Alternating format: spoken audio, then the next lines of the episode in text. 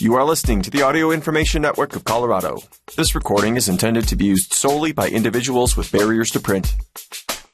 Your regularly scheduled program is not available at this time. Please enjoy this special broadcast on AINC.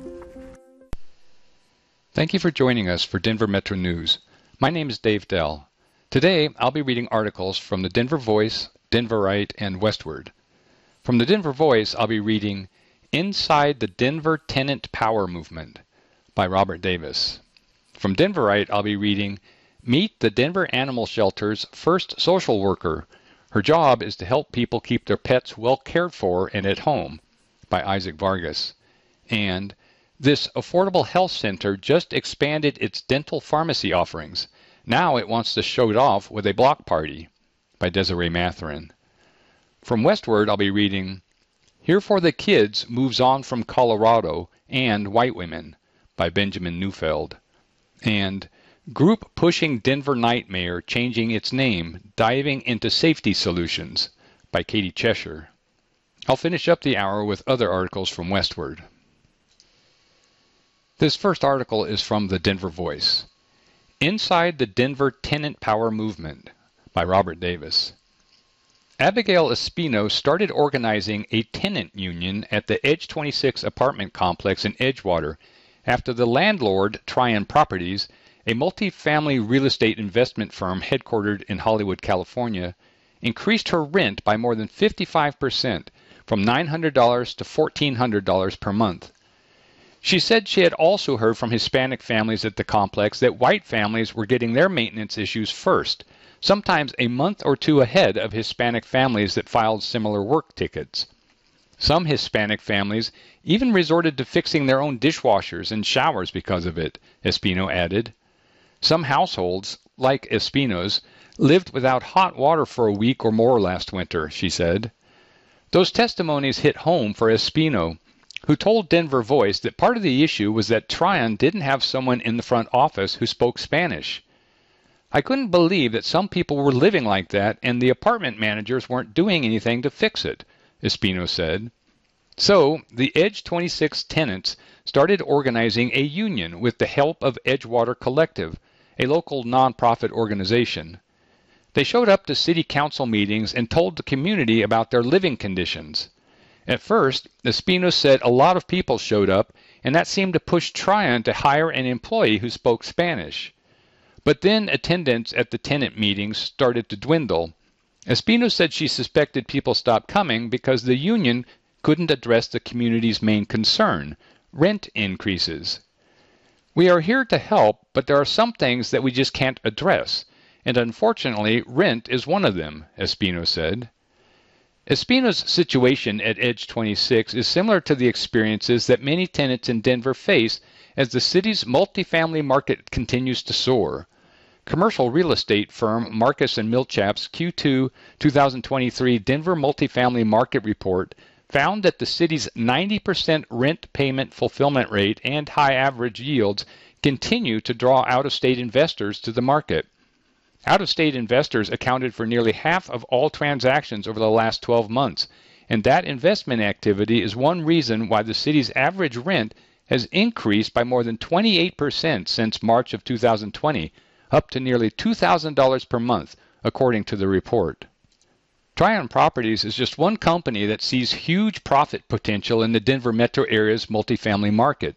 Since 2020, Trion has acquired properties such as The View at North Peak Apartments, a 288 unit community in Northglenn, for $38 million, the 402 unit Terra Village in Edgewater, which was later rebranded as Edge 26, for $109 million, and a 198 unit complex in Aurora called Trail Point on Highline for about $28 million. Trion also offers its more than 1,200 investors an average internal return rate of 18% over the 18 plus years that the company has been operating, according to its website. Denver Voice reached out to Trion Properties for comment about the allegations made against the company, but did not receive a reply before press time. Some tenants also say that the staggering rent increases some landlords are instituting are putting them at risk of losing their homes. Denver led the nation with a 71% gap between the local median rents and household income between 2009 and 2021, according to a recent study by Witch, a subsidiary of the real estate platform Clever. In turn, tenants across the Denver metro area have formed unions to try and slow rent increases and provide better living conditions for renters. Although many of the issues these unions are trying to address exist at the individual building level, some union organizers say the organizations are driven by the same issues, namely that local lawmakers seem eager to engage tenants about the issues they face, but don't show the same enthusiasm when it comes to passing legislation that could stop the issues from happening in the first place. There seems to be a lack of awareness from the people in power, who are oftentimes not renters themselves. Shannon Hoffman, a member of Denver's Democratic Socialist Party and former city council candidate, told Denver Voice in an interview. They're not in close proximity to the people who are facing eviction who are, uh, or who are unable to pay rent, and that precludes them from being able to see the human side of the issue and making the link between a lack of affordable housing and the increasing rates of homelessness that we're seeing. The roots of the frustrations some Denver renters feel predate the coronavirus pandemic, but the event seemingly served to exacerbate their concerns. Rents followed the demand for non congregate shelter upwards at a startling pace. At the same time, low wage workers like cooks, housekeepers, and cashiers were disproportionately displaced from the labor market at the onset of the pandemic, according to the Federal Reserve Bank of St. Louis. In turn, local governments across the metro area instituted eviction moratoriums to prevent as many people as possible from losing their homes because of pandemic induced job losses or work hour reductions. They also used federal funds to dramatically expand rental assistance programs, and some counties, like Denver, created eviction legal defense programs for renters. Over the past three years, lawmakers in the General Assembly have also passed a wide range of progressive style bills that prohibit source of income discrimination by landlords, housing discrimination based on someone's hair type, and gave tenants more power to address issues in their rental contracts. So, why do some renters say these efforts haven't been enough? Hoffman said one reason is that the programs that lawmakers have created are not large enough to meet the scale of need. For example, Denver has its own eviction defense program, but there were still more than 1,200 evictions filed in May, which is 35% higher than the number recorded in May of 2019 before the pandemic began, Denverite reported. However, Denver only spends about $1.5 million annually on its eviction program, a total that has remained stagnant over the last two years, according to city budget doc- documents. Hoffman added that lawmakers have also failed to pass legislation that directly addresses some of the tenant organizations' concerns, like requiring just cause in an eviction case. The bill sought to limit the instances where a landlord could legally evict a tenant, but was ultimately laid over before the last legislative session ended.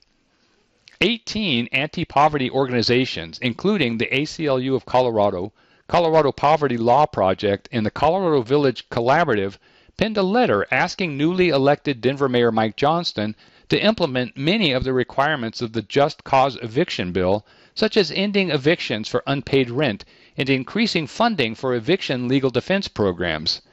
These organizations also called on Johnston to increase eviction defense funding by up to $10 million annually. There's a real lack of trust, and we're starting from less than zero on many of these issues. Melissa Meha, the state and local policy director for the Community Economic Defense Project, a nonprofit that also signed the letter to Johnston, told Denver Voice in an interview. Another issue that Hoffman said needs to be addressed is Colorado's ban on rent control, which stems from the 2000 Colorado Supreme Court decision in Town of Telluride versus Lot 34 Venture, LLC, also known as the Telluride decision. Lawmakers introduced a bill during the 2023 legislative session that sought to repeal local rent control prohibitions, but the bill was subsequently laid over after a strong lobbying effort from groups like the Associated Builders and Contractors of the Rocky Mountains, the Colorado Apartment Association, and the Denver Metro Chamber of Commerce, according to the Colorado Sec- Secretary of State's office. While the disconnect between renters and lawmakers has some tenants taking matters into their own hands by organizing, it also has pitted some tenants against their landlords in the courtroom. In early June, five tenants filed a class action lawsuit against Shetter Sulzer PC, a law firm in Denver that specializes in eviction cases. Each plaintiff described situations where they were charged attorney's fees and costs by the law firm after it represented their landlords in eviction cases against the plaintiffs for non-payment of rent. Carol Kennedy, an attorney with the Colorado Poverty Law Project who is representing the plaintiffs, told Denver Voice that Colorado law prohibits these fees from being assessed in cases that are settled out of court, as each of the class action plaintiffs did. The lawsuit also represents an urgent question for lawmakers about how they will enforce new laws aimed at protecting renters as debates about tenant rights spill over into the next legislative session. This is just an effort to enforce the laws as they are currently written and make the system work in the way that it's supposed to work, Kennedy said. Kinsey Hasstedt, the senior state and local policy program director at Enterprise Community Fund, told Denver Voice that she sympathizes with the frustration of renters because the past few years have been a decidedly mixed bag in terms of policy.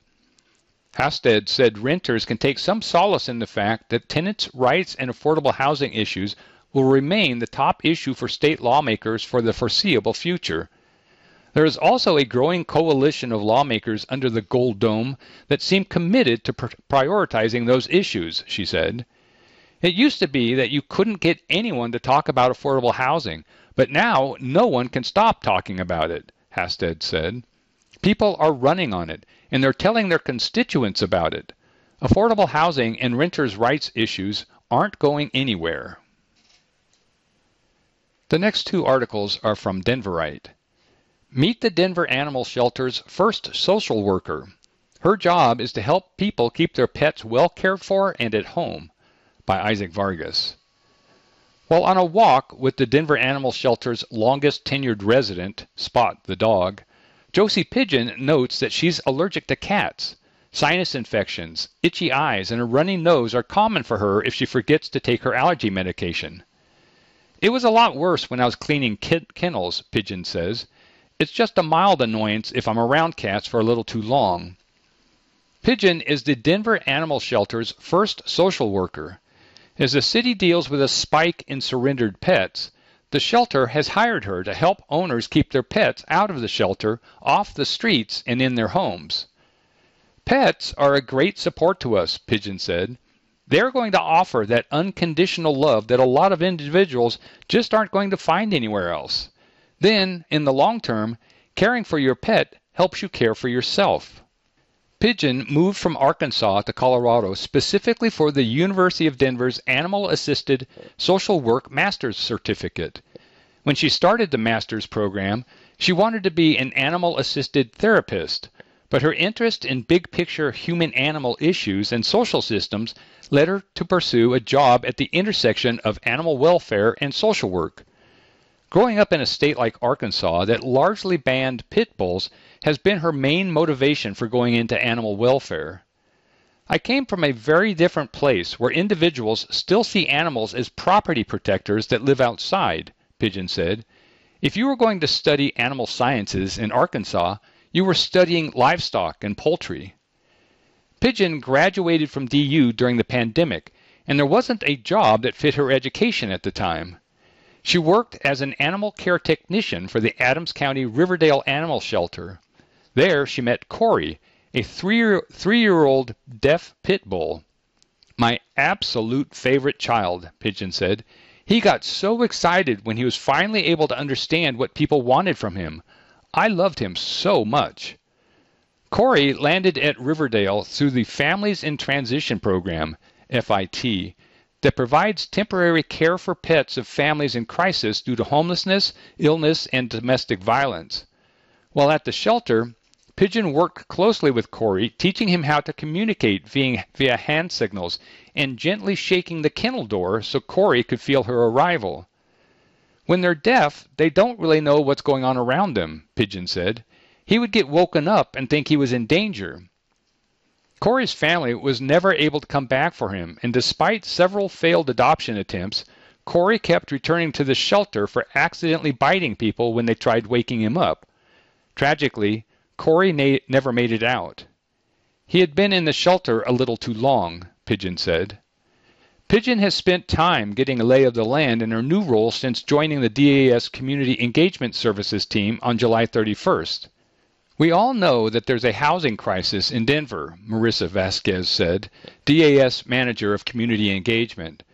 Our program is informed by, by what we are hearing from the community. They don't just need things for their animals, they might need things for themselves. Pigeon will join a team of community navigators who go out into the community in search of those who need support, most often the unhoused, seniors, and people with disabilities. Through door to door outreach, community events, and referrals from outside organizations, Pigeon will work to identify resources for both pets and people. These resources might include free and low cost pet medical services, supplies, food, leashes, grooming, grooming, social service agencies, food banks, and other community groups. A lot of what I've been doing is thinking about what this position could be and planning for the future of what we want it to turn into, Pigeon said. Aside from the resource side of things, Pigeon will also undertake the responsibility of offering mental health support for shelter staff and volunteers. It's such a niche experience to have to deal with people surrendering their pets, euthanasia, and the traumatic things you see in the field, Pigeon said.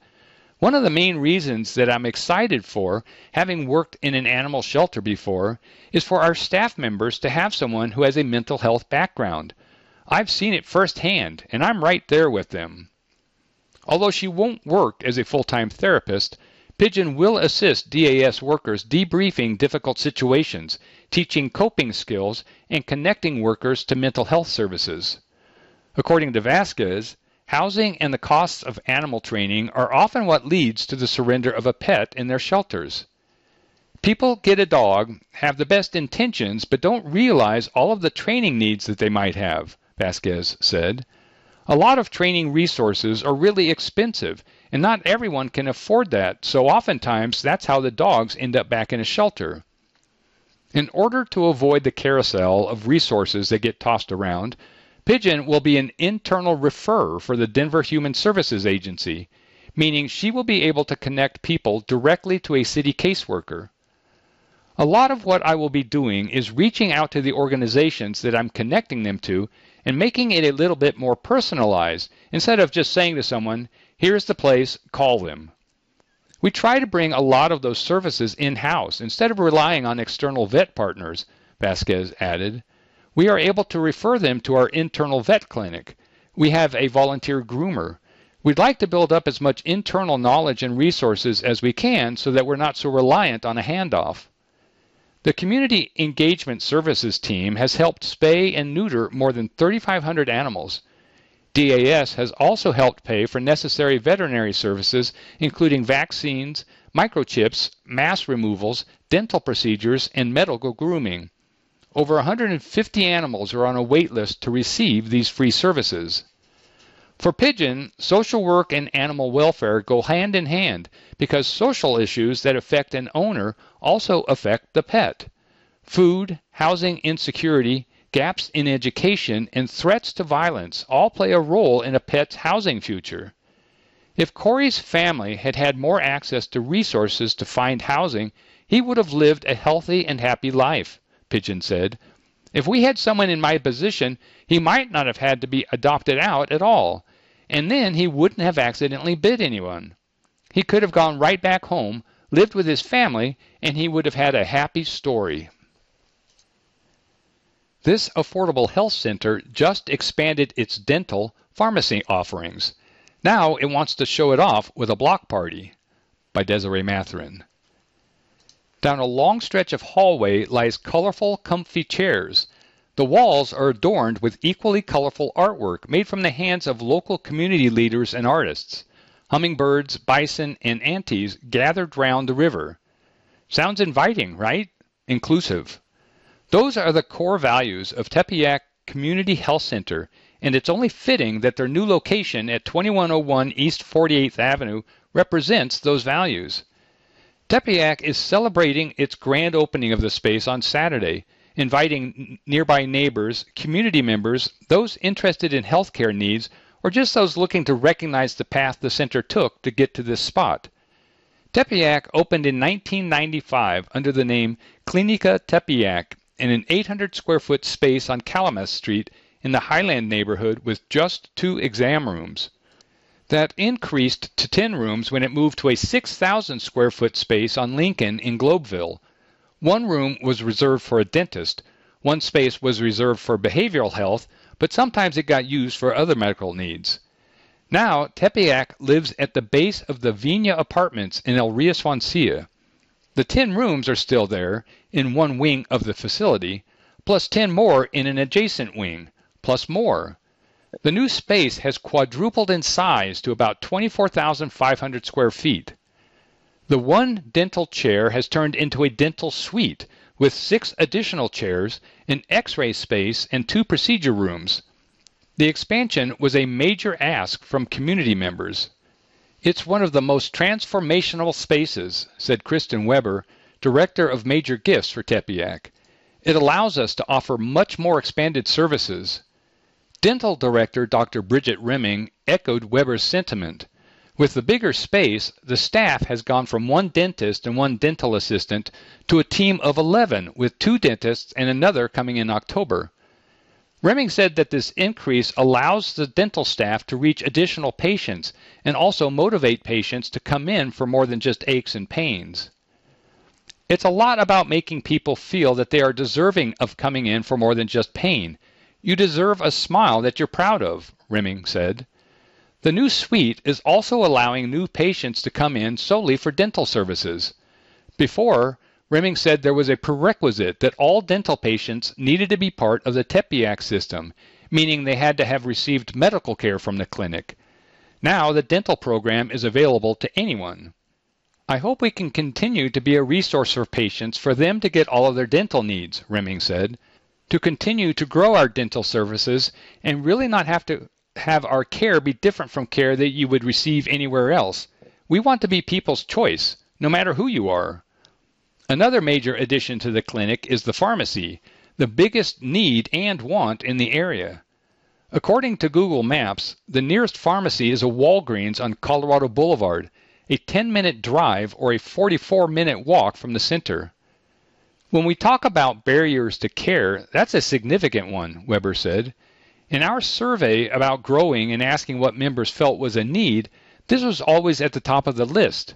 It's certainly convenient for the patients. It's absolutely helpful for the providers, and it really does increase patient access. The access is twofold there's convenience and also pricing.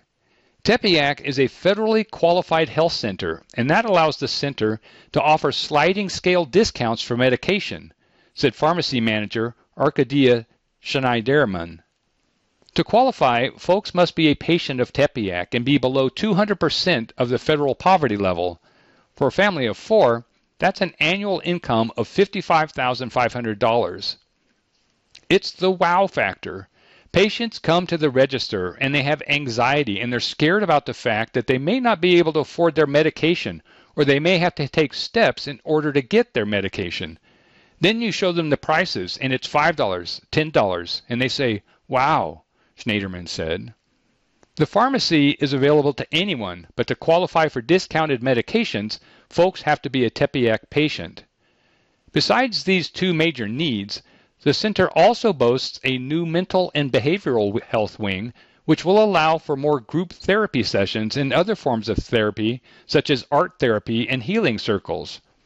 There's a larger medical imagery wing for ultrasounds and x rays and a bigger lab space. Oh, and the new artwork is from locals, including Dan Luna and Arturo Garcia. On Saturday, from 1 to 4 p.m., Folks can check out the new space and also have their insurance and provider questions answered.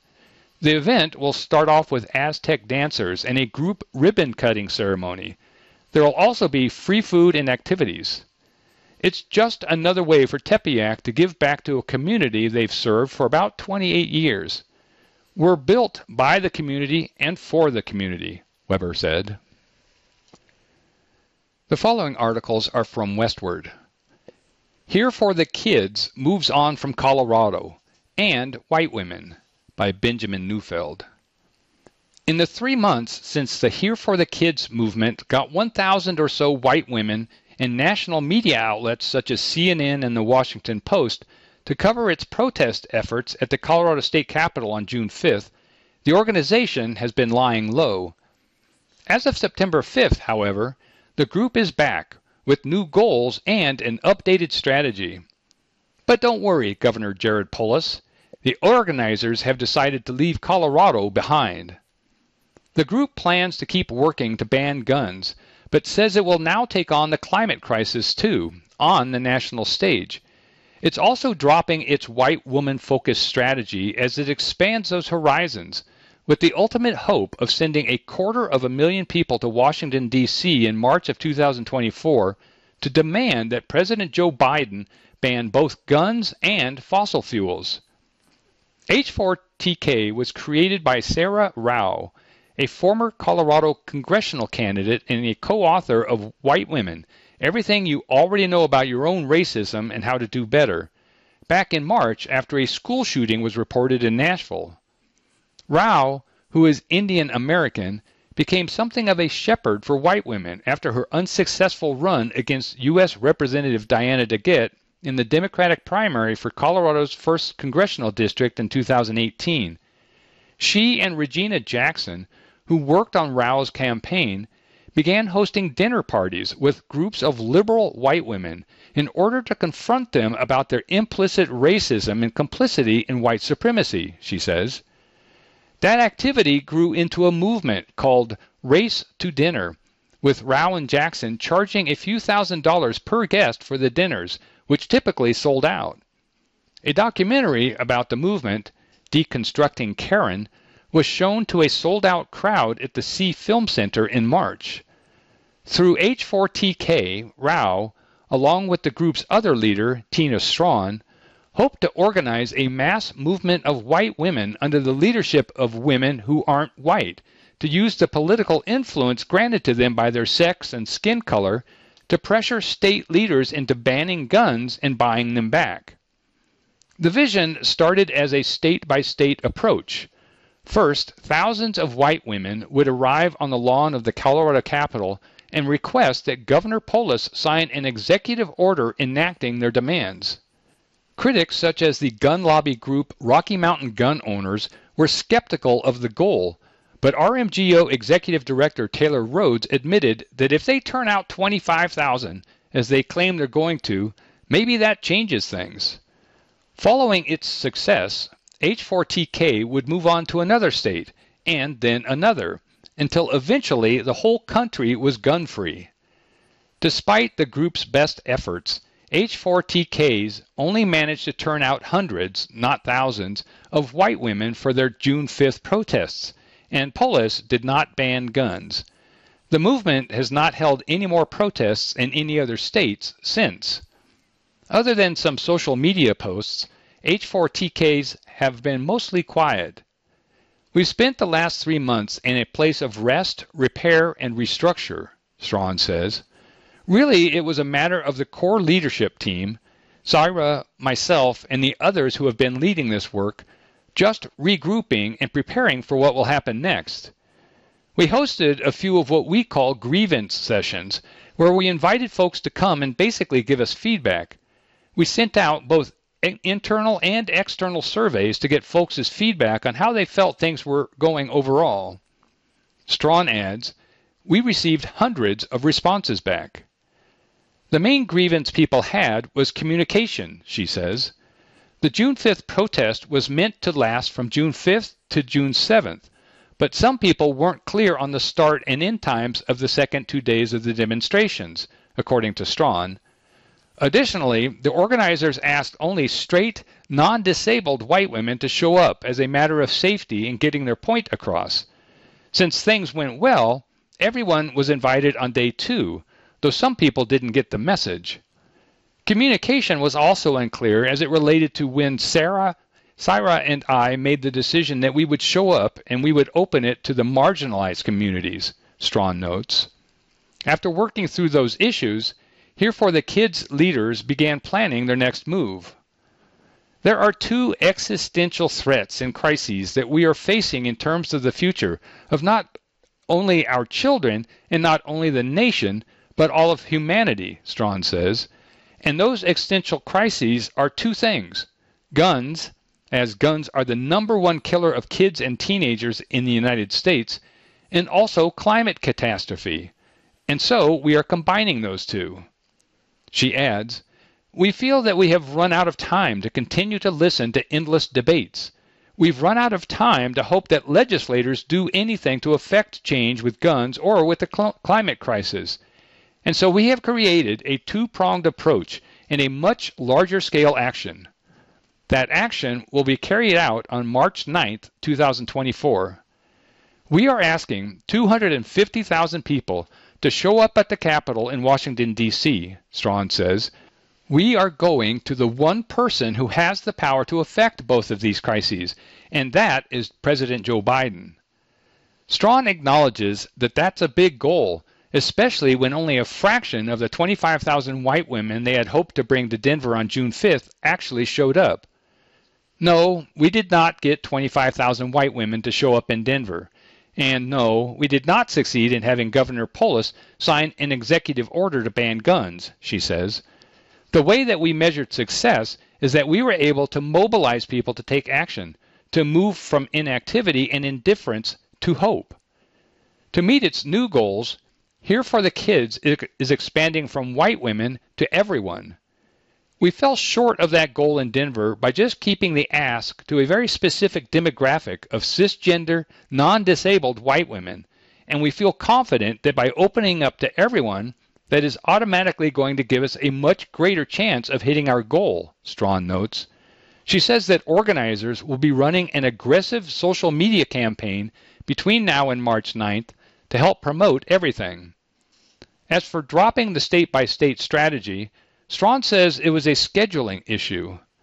We don't feel like there's time, she says, of visiting different states. However, the group hopes to eventually organize regional rallies along with the big one in D.C. To help do this, H4TKs is also asking for donations. We are needing $3.5 million to make this happen, Strawn says. When we look at how much it costs to ban abortions, it's in the billions. We recognize that to have these actions take place in about six months, it's going to take a lot of money. So we're currently reaching out to our supporters and asking them to partner with us. Do anything from contributing $5 a month, $25 a month, whatever they can do. While the group is dropping its focus on using white women to advance its cause, Strawn says its message will still be loud and clear. I think what's important is that we continue with our message that the reason we are in a state of emergency, where kids are dying at the hands of guns and our entire planet is overheating, is due to white supremacy, colonialism, and capitalism, she concludes. Group pushing Denver night mayor changing its name, diving into safety solutions by Catie Cheshire. The 87 Foundation, a group formed to preserve the Mile High City's cultural identity and vibrant nightlife scene through a night mayor approach, is currently in the process of changing its name to One Denver. But it's not just a new moniker that's being rolled out. The group is also working to dive into more safety solutions for local revelers and establishments by commissioning research to gather data on the current state of Denver's nighttime economy. One Denver has contracted the Responsible Hospitality Institute to conduct a landscape assessment. One Denver is raising money to fund the study, which will cost an estimated $250,000 and take 18 months to complete. The money will also go toward programming and coordinating solutions in the meantime. We don't want our survey of the communities to be ex- entirely extractive, says Stephen Brackett, executive director of One Denver and founding member of the band Flobots and nonprofit group Youth on Record. At the same time that we're trying to ask people how they want to celebrate their time in the city, we want to actually be able to have activations like cookouts. Other ideas that have been floated include small concerts in neighborhoods where people would get to enjoy themselves while sharing their vision for nightlife in the city. One Denver wants to strengthen the conversation, not reinvented. The bars and the venues and all those places are deeply embedded stakeholders who have a direct interest in everything being much, much safer, Brackett says. They're, they already are spending a lot of time and effort in working with neighborhood associations and working with local police and trying to find solutions and all these things. One stands for Office of Nighttime Economy, the heads of which are sometimes colloquially dubbed Night Mayor. Such a person and office would be in charge of coordinating the city's activities outside of traditional government hours, from bars and nightlife to childcare and transportation options for those who work late shifts. Brackett has been talking with people across Denver about the idea. This is one of the things a lot of folks aren't thinking about, Brackett says. There's even the possibility that the gap is so pervasive that it's almost invisible. That means so many of us are totally unaware. When discussing the issue, he typically asks people to think of a place teenagers can go at night. When they can't, Brackett points out that there could be a solution if we actually recognize the problem. Once people identify the issue, they always question how it can be solved, he says. Then there are the times when the gap is uncomfortably visible. That happened in July of 2022 when Denver Police Department officers fired their weapons into a crowd outside Larimer Beer Hall at the intersection of 20th and Larimer Streets, where Lodo meets the ballpark neighborhood.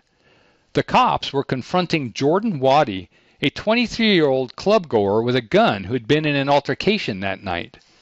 Three officers fired their weapons into the crowd, injuring six bystanders and Waddy, who never fired his gun. A grand jury later decided to indict one of the officers, Brandon Ramos, who is scheduled to be arraigned on September 8th. Waddy is scheduled for a jury trial in November. On August 17th, the DPD responded to a shooting at 22nd and Welton Streets where one man had been shot and was later pronounced dead at the hospital. Preliminary investigation indicates the incident began as an altercation that resulted in the shooting, the DPD reported on August 30th. Through the course of the investigation, detectives identified Quadre Lamb as a suspect. Lamb was arrested on August 29th and is being held for investigation of first degree murder, according to police. On August 19th, two people were killed in a triple shooting at 28th and Welton Streets. The DPD has identified Tyrell Braxton as a suspect in that incident, but he has not been arrested. Police are asking those with information to contact, contact Crime Stoppers at 720-913-7867 or visit metrodenvercrimestoppers.com. These crimes represent the fourth, fifth, and sixth incidents where police were dispatched for possible murder in downtown Denver this year. By and large, people don't die when they go downtown, but killings certainly capture the most attention. In my life as an educator, almost all of my days in class, there were no fights, Brackett says.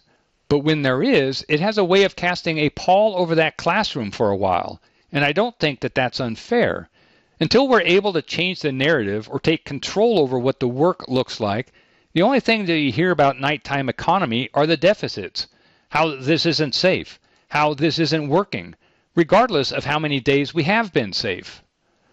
One Denver wants to move past the worries and continue to focus on solutions, Brackett says.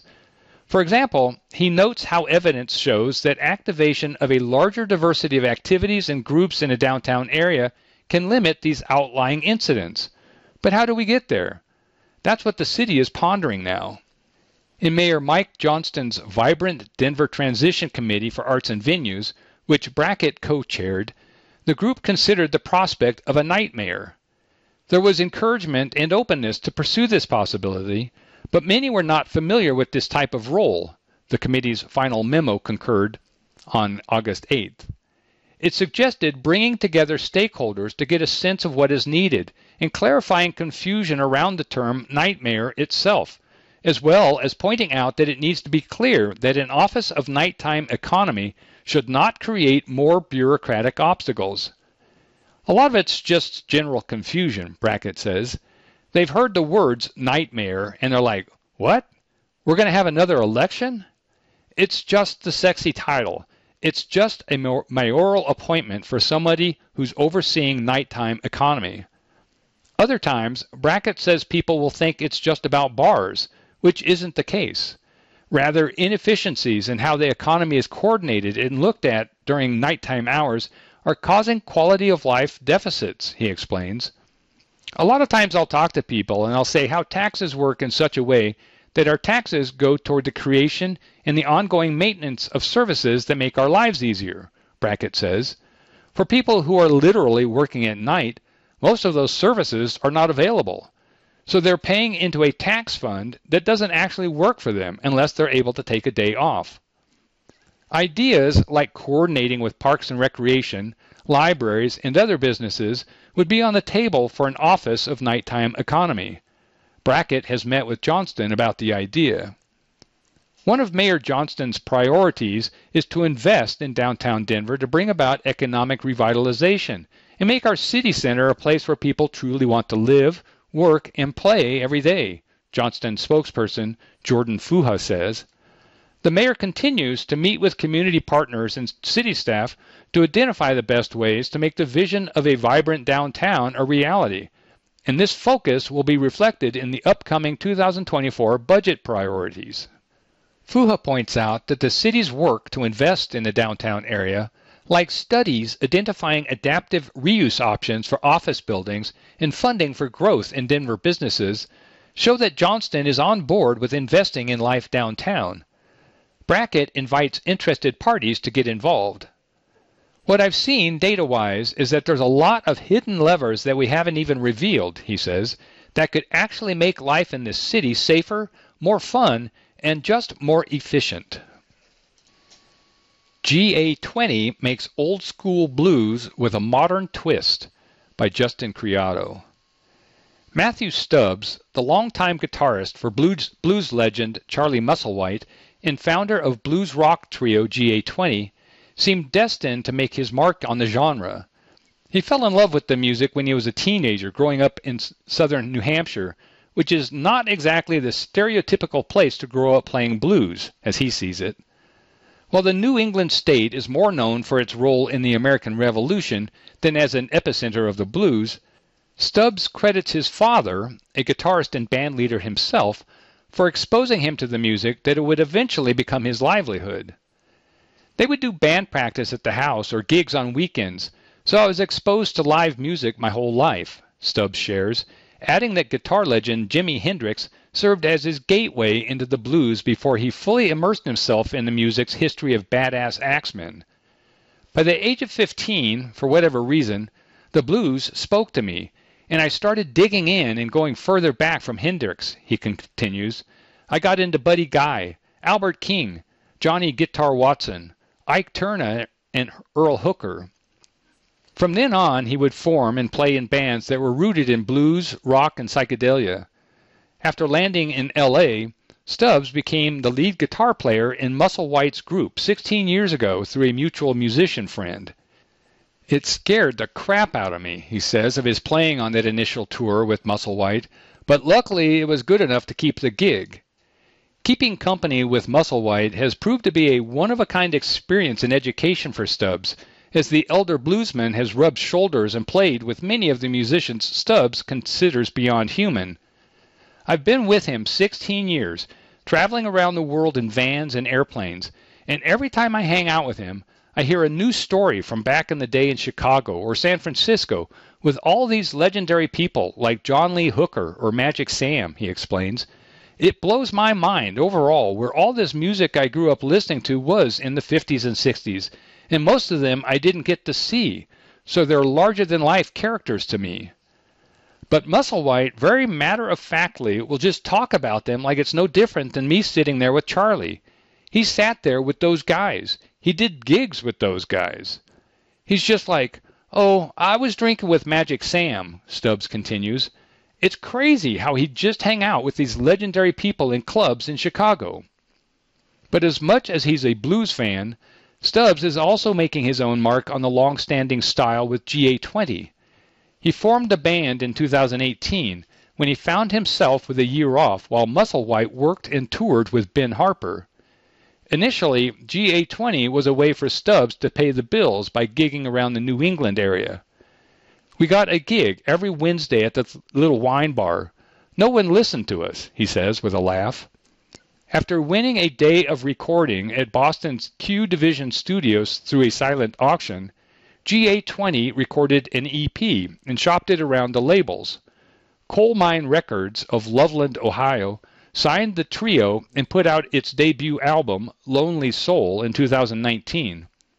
The record debuted at number two on the Billboard Blues chart, and GA20, with singer guitarist Pat Faherty and drummer Tim Carman, had officially arrived. Every one of the band's releases has climbed to the second or top spot on the chart, including last year's Crackdown and GA20 Live in Loveland earlier this year. Stubbs admits he was shocked when Lonely Soul did so well, and it just snowballed from there. I still consider us a blues band, he says, but as we toured and wrote other songs, we let some other influences get in there, such as country. So check out GA20's cover of Dolly Parton's Jolene and garage rock. We do play traditional blues, he adds, but when you see the show, it's definitely a rock and roll show.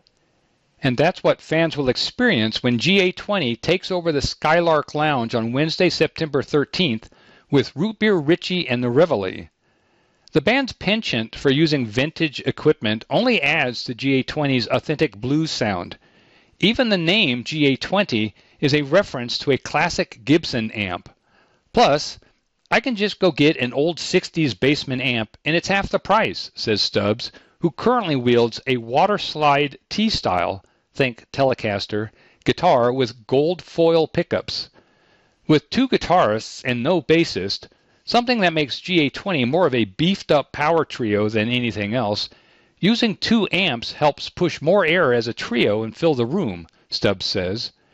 These days, blues kind of has a different reputation, he adds, but the music of GA20 is far from depressing. Half the time, we don't even know what we're playing, he admits. We're trying to write songs and melodies.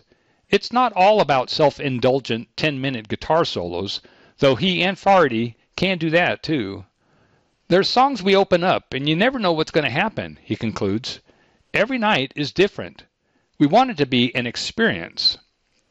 GA20, 7 p.m., Wednesday, September 13th, Skylark Lounge, 140 South Broadway. Tickets are 19 to $20. The Minutes reveals the dark underbelly of small town politics at Curious Theater by Tony Tresca. Curious Theater Company's epic 26th season kicks off with a roller coaster of political satire and dark humor in its regional premiere of Tracy Letts's Broadway hit, The Minutes. This season is also the company's first since 1997 without founders Chip Walton and Dee Covington. But the upcoming production signifies that Curious remains true to its mission of producing thought provoking, challenging, and socially relevant plays.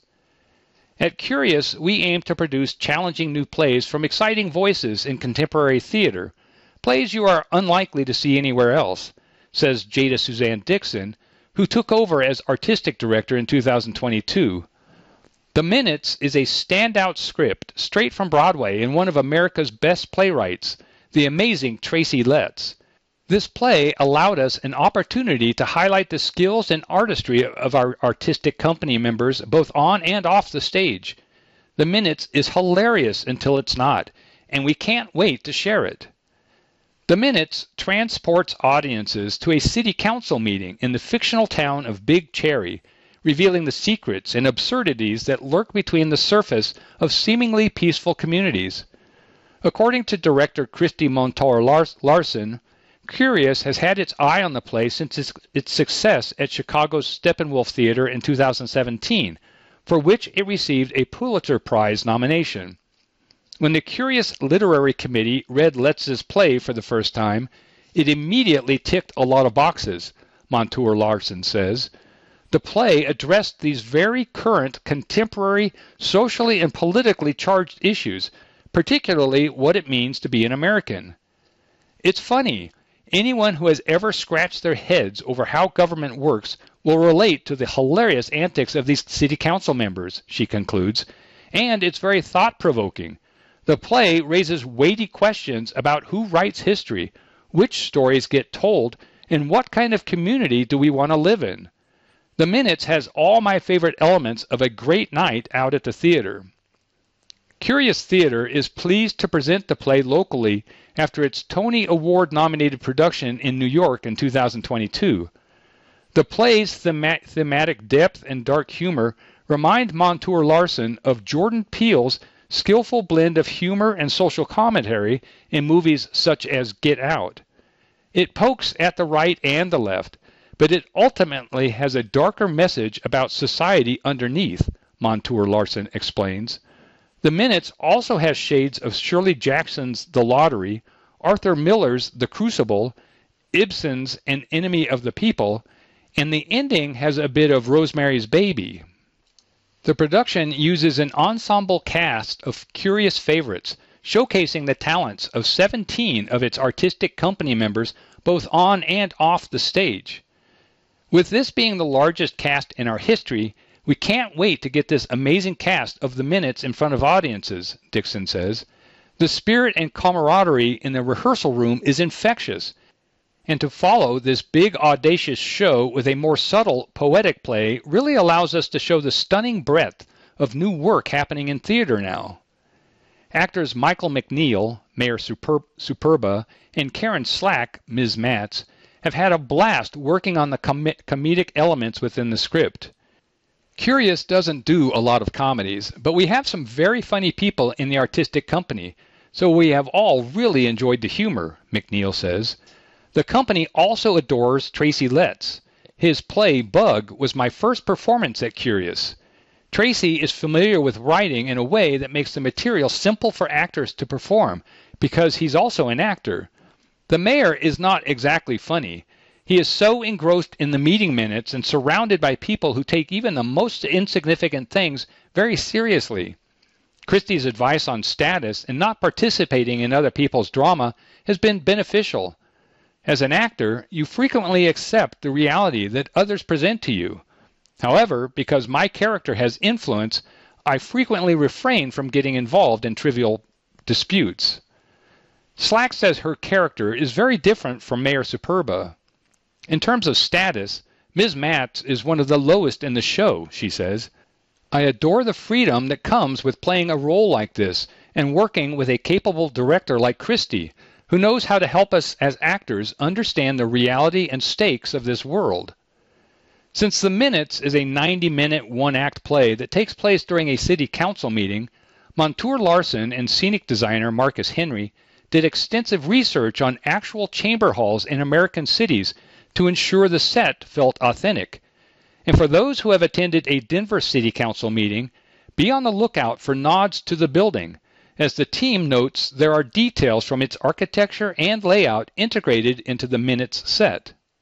For government employees, there's a special treat a discount that acknowledges the humor and gravity of public service. Finally, somebody wrote a play for them, jokes Montour Larson. If you have a city or federal government badge, you get a 20% discount. There'll also be a teen night with a post show conversation on September 15th.